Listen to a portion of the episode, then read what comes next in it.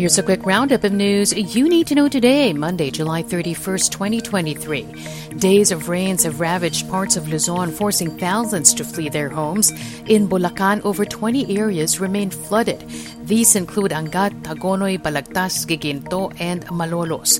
In Pampanga, the town of Santo Tomas is the latest to be placed under a state of calamity in the province, also due to massive flooding.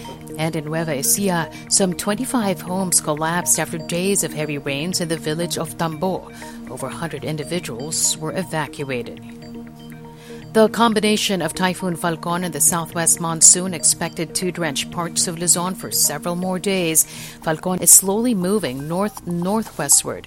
It may exit the Philippine area of responsibility Tuesday afternoon or evening. The Philippine Senate set to probe the deadly boat mishap off Rizal. Senator Grace Poe is pushing for the investigation, saying they should look into why the Philippine Coast Guard allowed the motorboat to set sail last week despite the bad weather. The Coast Guard earlier said two of their personnel assigned in Binangonan have been relieved and will undergo investigation.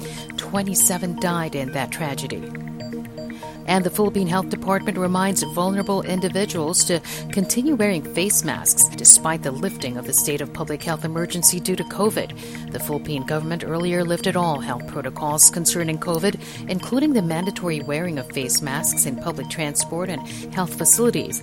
But Health Secretary Ted Herbosa says those who are immunocompromised and those with COVID symptoms should still wear masks in public spaces.